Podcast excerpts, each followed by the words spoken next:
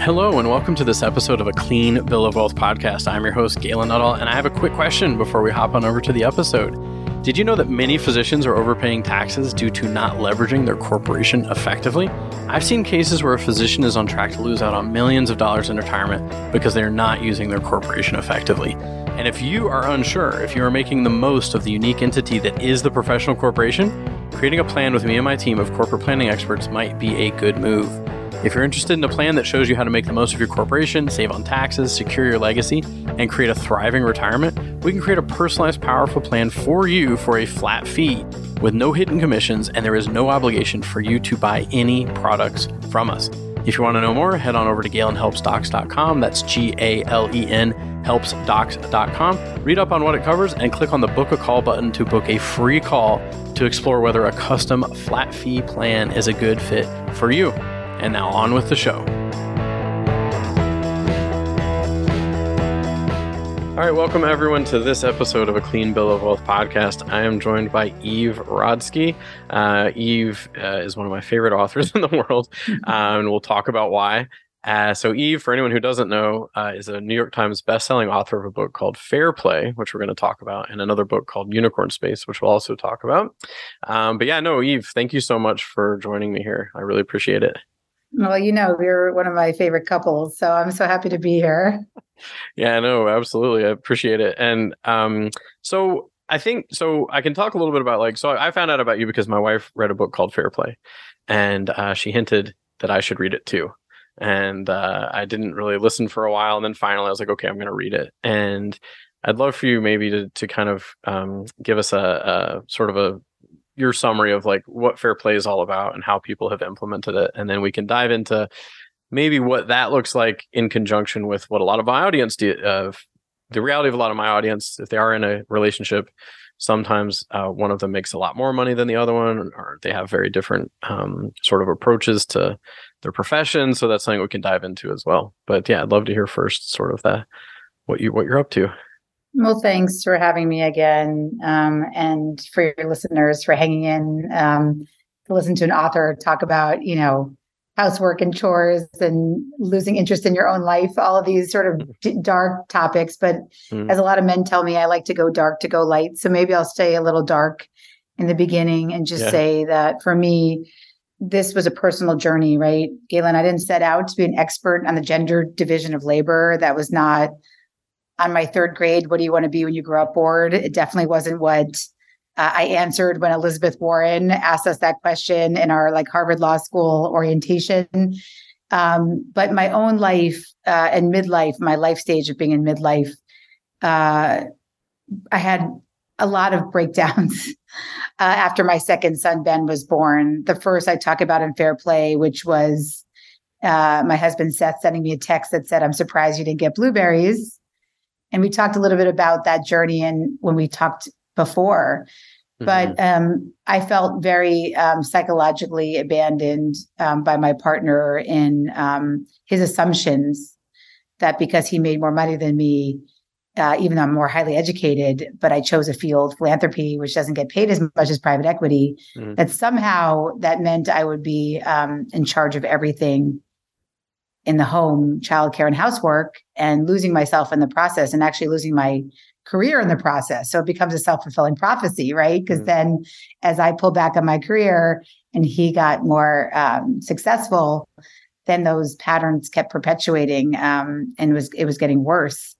And on the same time, I was being abandoned by my workplace, uh, which was telling me that if I wanted to come back after my second son Ben was born, that I would have to pump breast milk in a closet mm. um, and I would lose all my direct reports. So punishing me for being a mother. And on top of that, um, I felt psychologically abandoned and physically abandoned by my community uh, because being a parent is so isolating, especially in America, where mm-hmm. we have mm-hmm. no universal child care, we have no paid leave. Um, so that was a time in my life that I started to introspectively think about what was happening in my marriage because I felt, Galen, that um, my only recourse at that time was, as one woman said to me, the way you get to a fair division of labor is just three words. And I was like, hanging on every word. I'm like, what are those three words? And she said court ordered custody. Mm. And that's when I realized like I would be replicating the patterns of my parents because I grew up in a single mother household. So instead of doing all that or leaving Seth or eat, pray, loving it out of my marriage, because 82% of divorces are initiated by women Mm. uh, in our in one of the last surveys uh, on this area, I decided to um, sort of get my ass in gear and become my own client and solve my own issues around my marriage, and that's sort of how Fair Play um, originated. Mhm. Yeah, that's yeah. I remember that about your journey of you know this one event of like, oh, I'm surprised you didn't get blueberries, and like the assumption that you were going to take care of all these things, and how it like really kind of came to a head. And so there's really two things that um, I think are worth sort of noting is one of the things I really got from your book, and certainly a pattern that I had fallen into with Emma, was we just kind of ended up in this default state, and we never had a conversation about what uh, who was going to do what around the house. And what it defaulted to is a concept that I love from your book, which was the uh, minimum standard of care, Mhm, which mhm. is like what is someone willing to like what is someone willing to put up with? So like in our world, like so post fair play, I'm in charge of the dishes. So I'm, I take care of all the dishes. But my minimum standard of care was I'm going to let them pile up until the end of the day and like clean them all up. And Emma's like, that drives me nuts. Like, I hate seeing the clutter. Like, I come downstairs and just makes me feel like it's dirty. So we came to an agreement like, okay, I'm going to tackle them more regularly than once a day Mhm. because it doesn't work for her to just have them pile up like that. But we never would have had that conversation or who knows if we ever would have had that conversation if we hadn't read your book.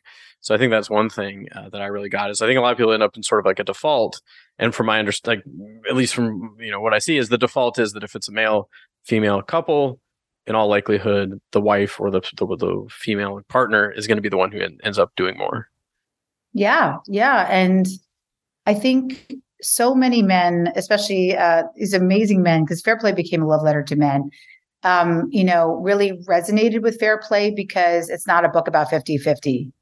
And that's why the Wall Street Journal, you know, took an op ed from me um, because what I'm trying to explain is that I'm not here to tell you how to live Mm, that you're you have to have gender equity beliefs or even believe that um, your time when you make the money for the household um, is not more valuable than your partner's time who does unpaid labor.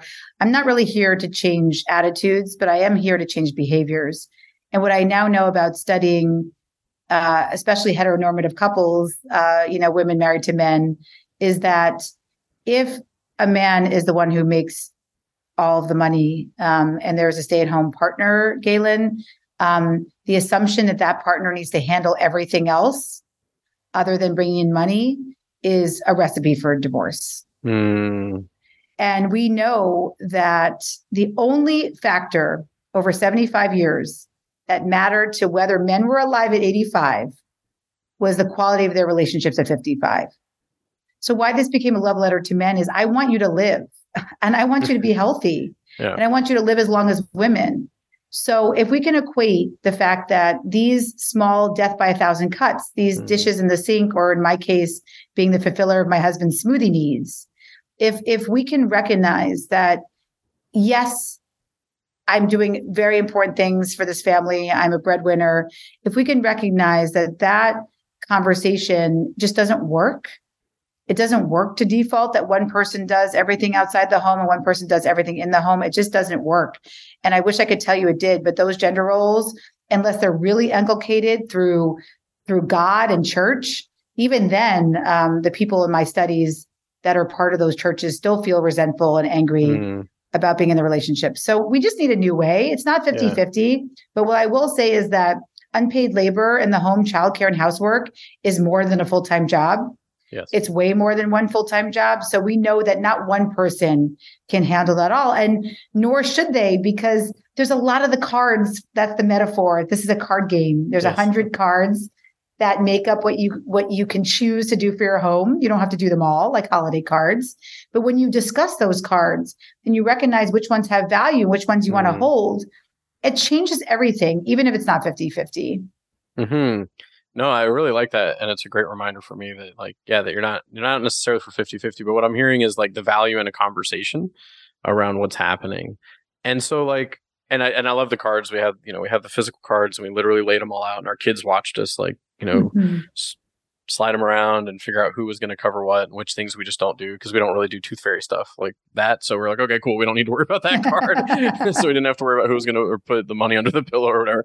Um, but like, so what would you say? Like, and I mean, and, and certainly in my case, like it was that Emma, you know, initiated the conversation and, um, you know, I think there was some trepidation there of like, wow, we've been together for like, I don't know, 15 years at this point. So it's like, are we really going to change anything at this point? Like, is it really going to work? You, you know, Galen, is Galen going to read the book? So, like, what do you think when it comes to like starting that conversation of, hey, this just isn't working the way it's working? And as a follow up question, so like, what's how to start the conversation? And then, like, what is the conversation to have after? Mm-hmm. Well, I work 60 hours a week in a clinic or whatever, like just, you know, tired as heck. Like, why should I do anything around the house? Like, where do where do we go with that conversation and then also that thought process? Well, the good news is there's a secret formula. So we were sort of going dark, we can go light. and the, the secret formula is really one around boundaries, systems, and communication. Hmm. And I think you just said tooth fairy. So it sort of triggered a story. Um, and it happened sort of right around when we first talked. Did I tell you the tooth fairy story? I'm, I'm, I'm kind of remembering it, but de- reminding remembering it, but definitely go. Yeah, yeah. I think I'll go for it again if no yeah, one heard our it. first episode. But um, this was a couple who decided to play fair play during the pandemic, and it was a typical, not typical, um, because actually most couples are now dual earner, but it was a stay-at-home mother um, with two older children and um, and a not older children, a uh, a six year old and um, someone in middle school, and a uh, a working dad, you know, working outside of the house father, and they decide to play. And one of the things that uh, Richard took on was a tooth fairy, which made me laugh when you said that that's not mm-hmm. a card in your home. But for them, magical beings, Santa, right. they even do Lucky Leprechaun because um, she has Irish family. So I didn't know about that magical being, but apparently that's a thing. Um, yeah. So that was important to them. So the minimum standard of care was that they would do magical beings. That's one of a hundred cards. Um, and so Richard said he would take it on. And she was like, great. Um, because he had noticed actually he was doing more cards that fall in one of the suits of fair play called the home suit. Mm. So he noticed he was doing more dishes and he was doing more um, taking out the garbage and he was doing more um, bill paying, but he was actually not doing much with the kids. Mm. And so he wanted to take over a card in the magic suit, which is more about uh, sort of how do you connect with your family, is how we connect is who we become. Uh, and so he takes on Tooth Fairy. And the first time that it's his, it's like his second, I don't remember, his second or third, you know, tooth of his younger child, his younger daughter, the um, the tooth fairy didn't come. Hmm. So this is back to your communication, right? Because if people are saying, well, we don't communicate about domestic life, it's too triggering. Mm. What Amy realized was that she was someone who said that I don't want to have these conversations. But what she realized was she was already communicating about domestic life because she calls herself a verbal assassin. What she would have done before fair play is said mm. to Richard, okay, so you you don't give a shit about our kids, um, like you never have. You know, you're always working. Um, you know, you can't even put a dollar under the pillow. You're the worst father ever. I knew that you would ruin the magic for our kids. Like that's sort of the rumination she told me she would have said to him, or the verbal mm-hmm. diarrhea, or whatever you want to call it. And Richard said to me uh, that he would have actually, his communication style would have been to avoid, but also to blame Amy for not reminding him to get defensive. Yeah. And to blame her for not reminding him to put the dollar under the pillow. Mm. So that was their dynamic of how they communicated about domestic life. Host fair play, it's very small, but Amy says that she holds her tongue. She recognizes that the part of the secret formula of boundary systems and communication is to have a system. The system is that Richard owns magical beings and you have to be able to let you, someone carry through their mistake. So he did that. He said, I own it. That was his first way to disarm her by saying, It's my bad. This yeah. was my card. I will handle it. And then she said, okay, well, if you're handling it, then, you know, obviously, you know, it matters to our child and I'm going to step out. So Richard tells me he emails toothfairy at gmail.com. Hmm. And thank God for this woman, because of course it's a woman out there who responds. Hmm. And she says, sorry, you know, supply chain issues because of COVID or whatever. Um, I'm on a backlog of teeth, but when I'm late, I bring double the money. And Richard prints this email from the Tooth Fairy out for his daughter. And then he put the double the money under her pillow the next night. That's it. Small story, not 50 mm. 50, but a completely different way, Galen, to look at how we can manage and connect with each other over these um, important, they're yeah. not chores. This is our humanity. Yeah. No, I, I mean, I think it's a beautiful uh, example. Like you said, it's a small thing, but obviously to a child, magical beings are very important. And, you know, if the child was excited about waking up to the money and all that.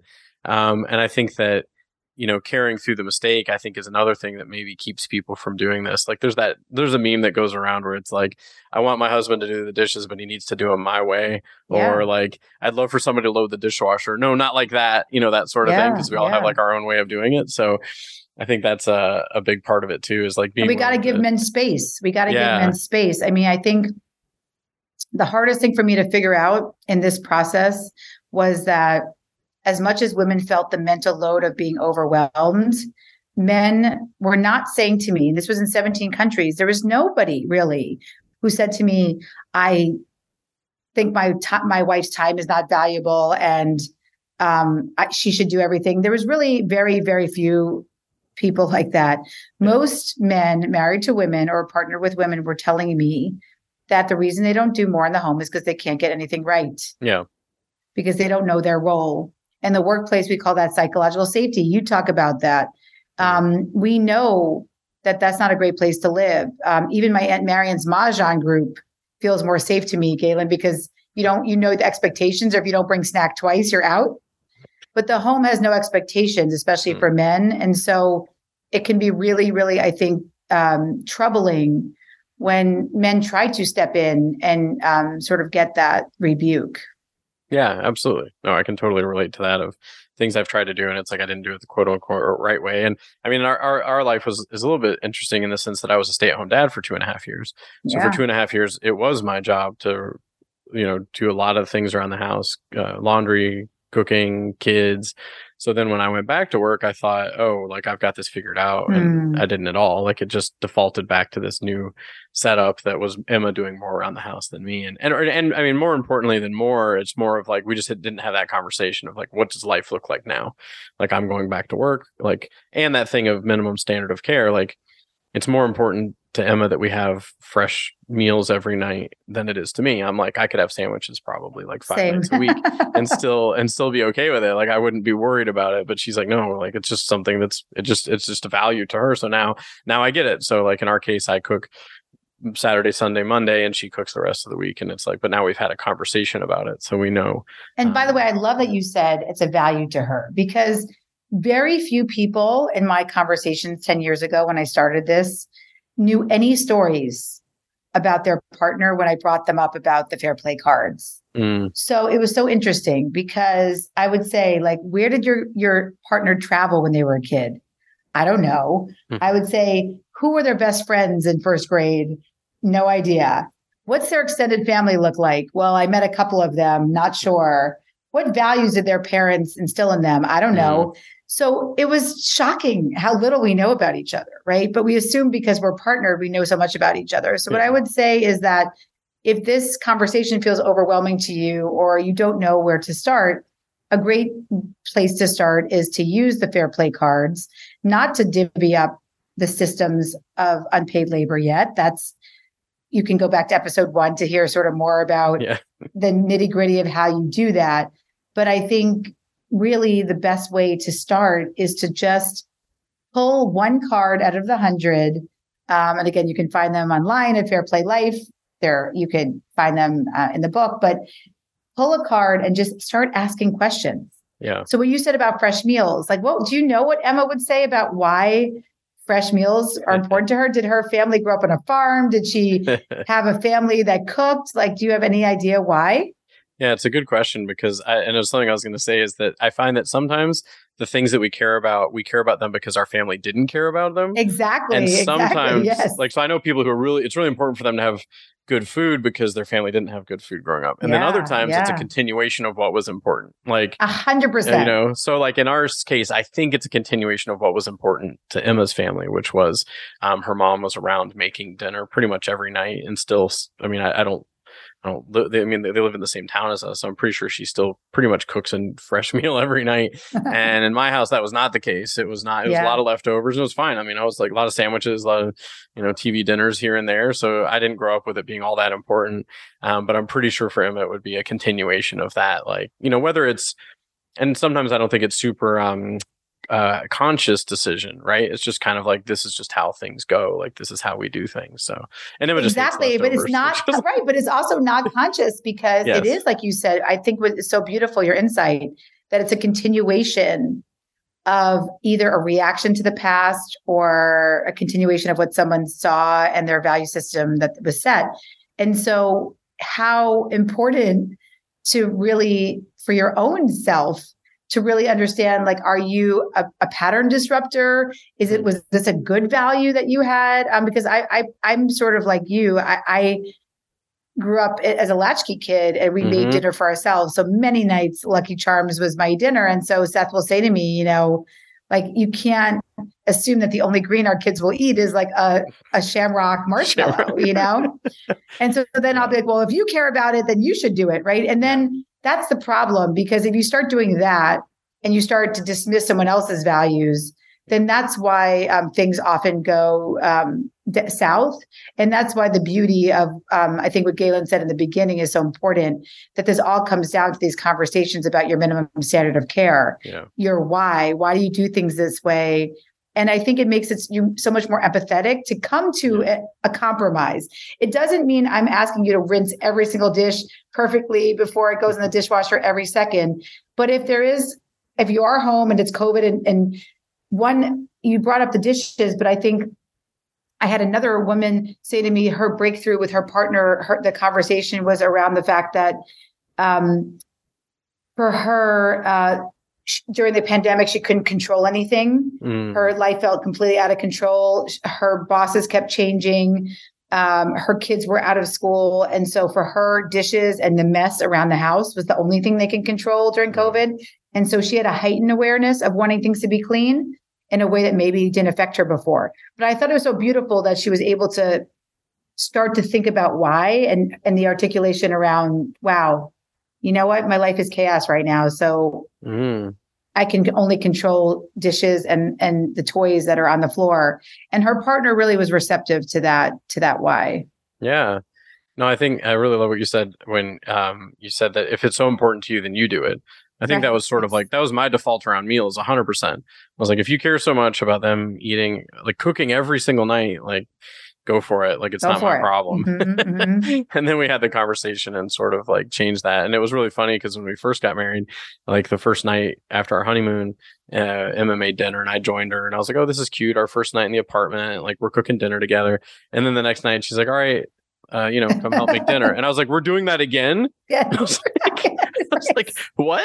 We're gonna do that again? Like that for me, it took like maybe it was a simple yeah, meal. So like, like two hours. No, but I, I feel the same way. Like when I the idea of cooking, like wasting two hours, I'm like, this is gonna happen every day. You have to be fed like fresh food every day. Yeah. I agree with you. So the but the problem is like if you if you end up married with two people who have the exact same values, right? Then you and I, if we were together, we would die. You know what I mean? Yeah. So in a way, it's sort of nice when you have a partner yes. that has um, other values yes. to bring into the conversation because then your eyes can open up. Like same thing for Seth. Like when he said that a vegetable was important, I started to think, oh, when was the last time I actually ate a vegetable? And it was probably I don't know years, years, years earlier. Yeah, definitely, definitely wouldn't. My kids would not be that healthy if they were having uh, TV dinners every night.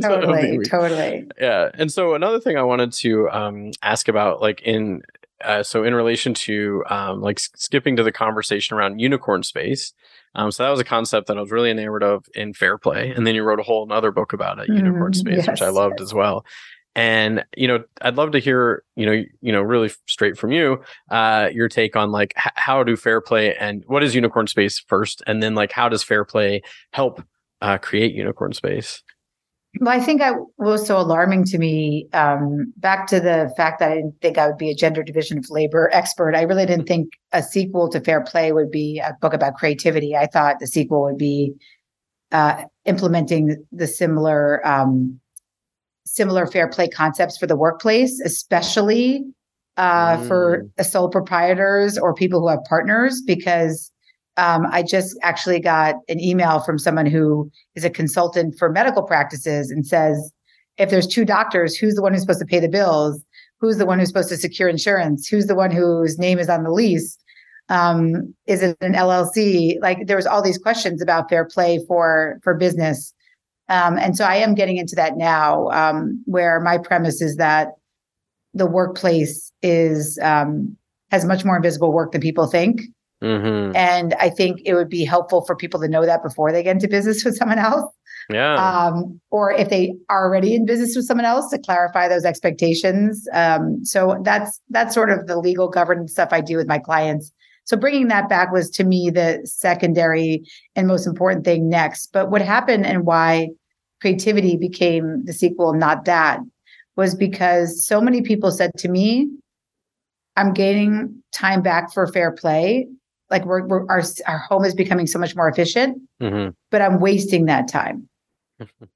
I'm using it now. You know, my leisure time feels terrible. I'm, you know, I'm drinking mommy juice. You know, I'm numbing my way through the weekends. Mm-hmm. Um, I'm taking edibles. I'm binge watching Netflix. I'm um, taking on more work. So there was no space to even contemplate and dream, Galen, about what what this time for themselves could be. And this happened across genders. And yes, some men are better at saying, okay, I'm going to go golf, right? Golf is a great unicorn space because it has the three things that I'm talking about. It's not friendships, it's not just self care, a walk around the block. Unicorn space are the things that light you up, but that have three things they have curiosity, I wonder if I can get that ball in the hole. They have connection. You do it with others. I'll bring other men along with me to put the ball in the hole and completion. You know, I completed nine holes. So, this idea of living a life that has curiosity, connection, and completion. And I joke about golf, but I think we all need to carve that time out for ourselves. But in midlife, it's so hard. Yeah. Maybe we do it once a year on a golf trip or a girls' trip. But this idea of being consistently interested in our own life as being the antidote to burnout is a lot harder message for people to hear. And that's why it became an entire book. Yeah, that was that's you know very interesting. And so, what was the last thing you said? Consistently interested in your own life. What was the line? You, what was what you said? Yeah. So so I wish I'm I'm here to tell you I wish I really could tell you that a drink with a friend or once a year trip would solve the burnout that we're all mm. feeling. But actually, the only way to do it is is to be consistently interested in your own life. That consistent interest in your own life is how you solve burnout.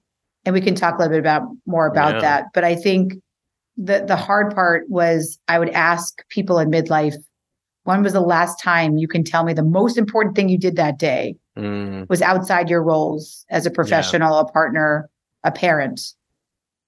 And so many people said to me, I, there's not even a day I can remember where I did anything. Yeah. Outside of being a partner, a parent, or a professional. yeah. and by professional, I mean anybody who's a stay at home parent. Yes. Uh, working not for pay or somebody who's a professional and they're working for pay.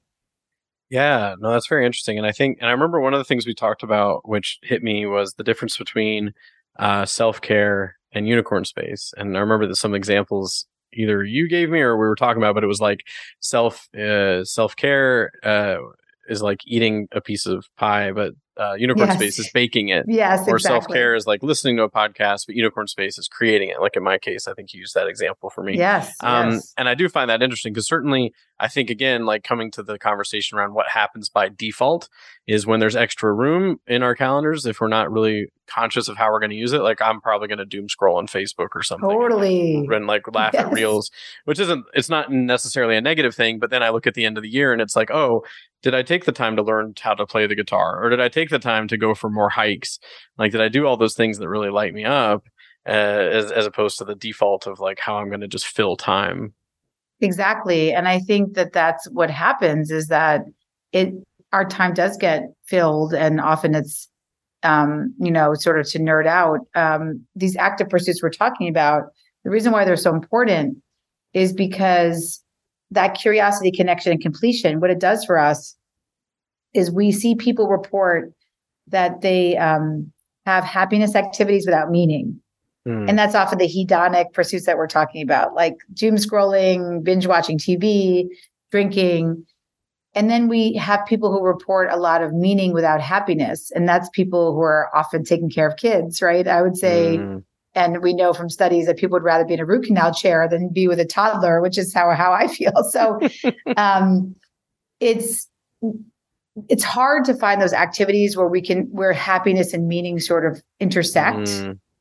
And that often comes why it's not self-care is because it has to have a share with the world component. Mm. There has to be some version of this is a little scary to me, or I can't believe I'm doing this. Mm. Um, that sort of sharing with the world piece is ha- is how we know we're sort of intersecting with that meaning and the purpose, and that's why um, it's a little esoteric to say it that way. That's why I always say to people, you know it's it's it's a combination of the curiosity connection and completion that's why i said to you it's your podcast mm-hmm. is a unicorn space because you're curious about a topic you're connecting with guests and your audience and then you do the hard part of completing an episode and editing it and actually putting it out there mm-hmm. and those three things um, are not so easy right there are some people who say I don't even know what I would be curious about anymore. Yeah. But there's others who say I'm super isolated and so they don't have the connection. And there's other people who say I have a million of unfulfilled dreams, but um like playing the guitar or getting a hole in one in golf or whatever it is. But um I don't have the time to practice or to complete those dreams. So it's important to think about why, why we're losing curiosity, why mm-hmm. we're more isolated than ever why we are living in unfulfilled dreams like what's preventing us from living that sort of space that and that's why i call it unicorn space because it's like a mythical being it's like mm-hmm. the mythical equine is beautiful and it's magical but it doesn't fucking exist until we reclaim it yeah, no, absolutely. And and uh, there's a um so, sort of uh, something that ties into fair play and unicorn space in my life that I hadn't shared. I wanted to wait until the episode to share with you another breakthrough we had as a couple, or at least a, a result of things. So when we first read Fair Play, Em and I both had either quit or been laid off, like pretty much at the same time. Emma quit a job she hated, and I'd been laid off. Like I'd been downsized uh, to a to a role in my company, and so it was a real um, upheaval in our lives. And so I went from, but there was some, there was an element of like I kind of knew how much money I was going to make doing what I was doing because it's like something I'd done before. But Emma had no clue. She was starting from scratch. Like she didn't know if she wanted to be a web designer, like graphic designer, mm-hmm. infographic designer. Like she tried everything. So fast forward four or five years. So so sorry. So right around that time, I just kind of said, well, Emma just has to kind of do everything because like we don't know if how much money she's going to make. We don't know if her business is going to work, but we know that I have a somewhat tried and true approach where mm-hmm. I can actually make mm-hmm. some money and start replacing our income. Well, fast forward. So then we divided things. We read fair play, and I'm like, this is not a great approach. Like I can't just give everything to Emma to take care of because I'm the one who's making money. So uh, fast forward a couple years, I, I, it's it freed Emma up to spend more time to figure out what she was going to do business wise. So she tried a few different things, and now she's um, very well established with her Yay. business and a goal of like replacing the income she made at the corporate job she left that she hated. And mm-hmm. I don't think if we had if we had not read Fair Play, I don't think that would have happened. Like I think she would have been so bogged down by the stuff that's going on in the house that I don't think she would have been freed up to really figure that out, and we wouldn't have gotten where we are today. Oh well, I'm gonna cry because that to me is that that space that you gifted her is.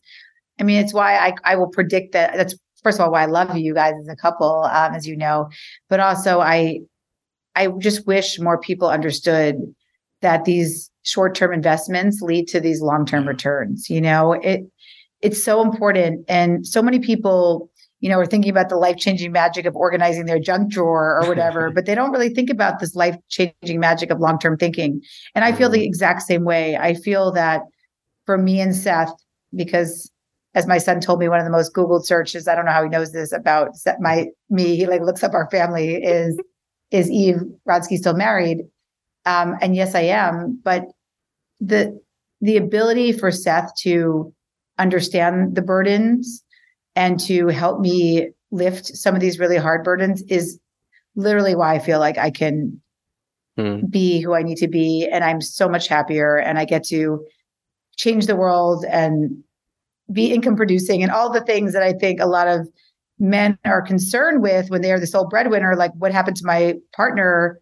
This one man said to me, and I understand him. And I talk about in the book, you know, you know, when I would say, Are you proud of your partner? I started noticing this pattern of men saying to me, She's an amazing mother. Mm. And I would say, That's awesome. That's a role. Keep going. And then they would say, Well, I couldn't do it without her. And I say, Okay, that's like a personal assistant. So keep going. Like, uh, what what else? And then all of a sudden they would pause and say, Well, she, you know, used to be, she was the top graduate in her Wharton business class, or and I was like, You're talking about an accomplishment 20 years ago. Like, you're telling me there's nothing you can tell me you're proud about from your partner other than their roles at this moment. Mm-hmm. And, and people think that that's the relationship they want, but it's really, it's completely not. so I'm yeah. the ghost of Christmas future to say, if you think that you want a relationship where you're the sole breadwinner and the person that is doing everything else, you don't want that relationship because at the end of the day, you're going to wake up and say, I don't have the, per- I'm not married to the person that I, that I mm. thought I was married to because right. they have no time, no time to be themselves. Yeah, that's really important from that perspective. And like around that of like, what does that person become when they leave behind sort of a lot of the things that, um, that they did when you fell in love with them or met them. So that's pretty interesting. And in my case, like we've talked, Emma and I've talked about this, where like I have a, I have in my world, income fluctuates a lot. Like I, am not a salaried mm-hmm, employee. I'm, mm-hmm. a, I'm, a, I'm a business owner, so I don't know what things will look like any given year. I didn't know how COVID would affect things. You know, like so many things. Like I'm not just sitting around collecting a salary. But when she, when her business started taking off, it was a very new experience for us. Of like, oh, and for me, it's like it's not just all on me. Like if I have a bad month or a bad quarter or whatever, there's buffer there. Like yeah. it's both of us contributing, and it's definitely changed things like hundred percent. And it's not. I'm not saying that's necessarily the goal of everyone who's in a similar situation, but I think that Emma, you know, she left a job as a chemical engineer, like highly educated, highly proficient at streamlining um, processes. And then was like, okay, how can I keep using this skill set? And I think that if she mm-hmm. hadn't figured that out, she would have been quite unfulfilled in that arena of her life of you know am i really creating something or producing something that's that's helping people so i didn't know that was her background which is not ironic but it's actually very much consistent with my data which is that the people who ultimately gravitated towards fair play were people in science people in the military and people who uh, had backgrounds in sports because they understood this idea of what systems can do for you when you sort of mm. trade trade assumptions for structured decision making tools. Um, so it's interesting that she's an engineer. Oh yeah, like systems is her jam. Yeah, so yes, like yes. the cards and everything resonated exactly completely. So, so, love her. No doubt about it. Yeah, and I know she found like for first her first reason was I think because she was basically going through all of Reese Witherspoon's books, like with the books yeah, that Reese yes. Witherspoon was was promoting, and then she saw this one, and I think that's what happened. Is then she got it from the library, brought it home, read it, lovingly nudged me to read it and it took me a little while to listen to her and read it but yeah no the process is yeah I, that makes sense that people it's look it's a long you know this is the, the good news is that if anything good in life is a practice and i think that's the most important thing fair play what we're talking about today is a practice if you're hearing this mm-hmm. for the mm-hmm. first time you know it can feel overwhelming how can i implement systems if things have been the same as you know you said yeah. earlier but I think the beauty of these conversations is that just even the awareness that it could be different, it could look different, I think is so empowering because, you know, this took me, this is 2023. You know, I started this journey with Seth in 2011. So it's, de- it's definitely not a short, um, a, a short term uh, investment, but similar to exercise. Um, you know, there are some people when I would talk to them about their systems, the division of labor, they would say to me, well, yeah, I had the conversation with Galen, you know, 10 years ago and it just didn't go well. Mm-hmm. It sort of like reminds me of going into a doctor's office and saying, like, how's your exercise practice? And saying, well, I ran, you know, in 1999 and I didn't like it. And like, so I've, yeah. ne- I've never, I've never tried to move again. Right. Mm-hmm. Practices are practice, right? I mean, it, they, they have to be consistent. There has to be um, a commitment to coming back to the table. And so that's why I did fair play as a game because mm-hmm. I thought, well, if you're going to have to come back to the table, if it's a practice, at least we can make it fun. Yeah. No, absolutely. And uh, I mean, I love how you said about implementation. It's like grab one card and Just get one. curious about okay, what do you think should happen here and why? And like really discover. I mean, we learned a lot about each other during the process of, of going through those cards of like, you know, like a lot of assumptions about what was important and why, but not really having any sort of structured conversation around it, which made it very different.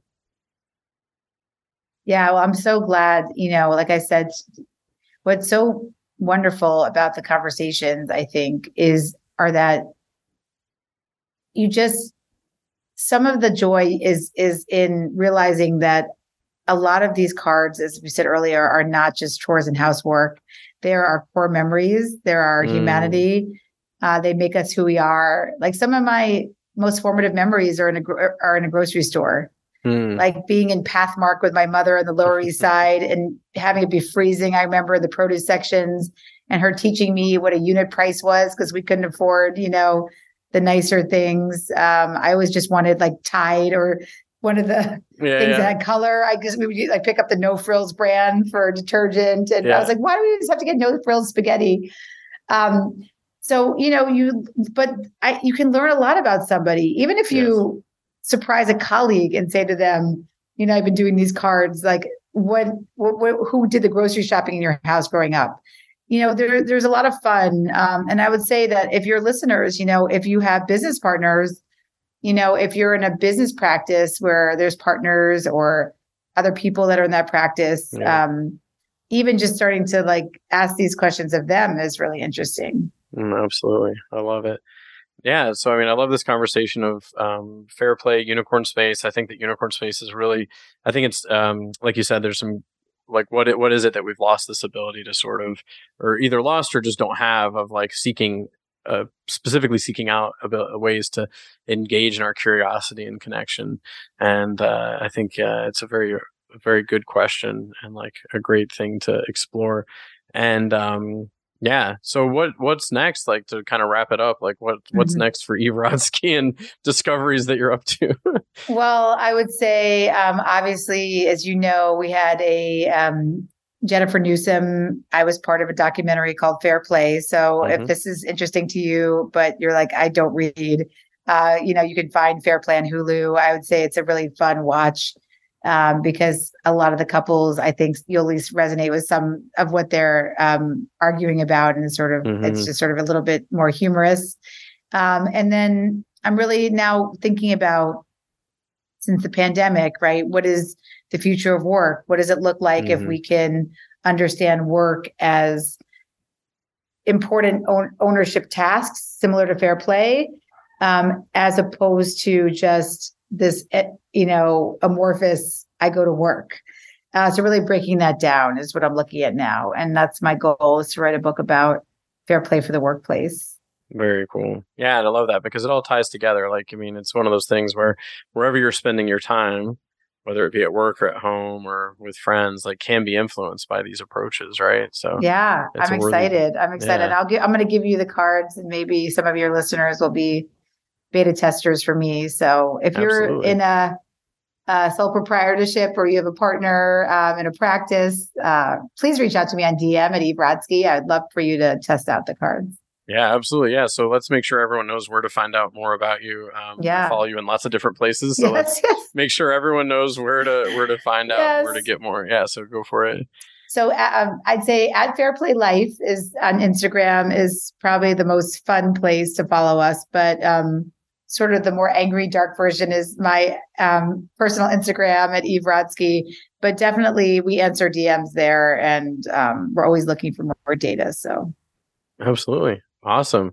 Well, thank you so much for being on here. I always love exploring these topics and like really looking at how they can make a difference in people's lives as they have in mine and Emma's and our kids' lives. So thank you so much. And thank you, you Emma, out there. We appreciate you so much. Um, thank you for for getting to know me over the pandemic. So, absolutely. Awesome. Take care. Bye. Bye. Thank you so much for having joined me on this episode of a Clean Bill of Wealth podcast. I truly appreciate you taking the time to do so. It really warms my heart to see the numbers of people listening to each episode go up, and it's just a lot of fun. Be sure to check back through past episodes to find insight on everything from more efficient charting practices to better sleep for physicians and much more. If you'd like to make sure you're leveraging your corporation effectively for taxes, retirement, legacy, and other financial matters important to physicians, please head on over to galenhelpsdocs.com to check out the work that we do with fee based planning. Our fee based plans are powerful, customized to you, and there's no requirement to buy products from us and no hidden commissions. You get clear, unbiased recommendations based on our expertise helping hundreds of incorporated Canadians, just like you, create their ideal financial life and future.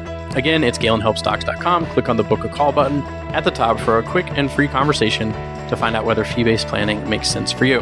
Thanks so much for joining me. Take care and see you at the next episode.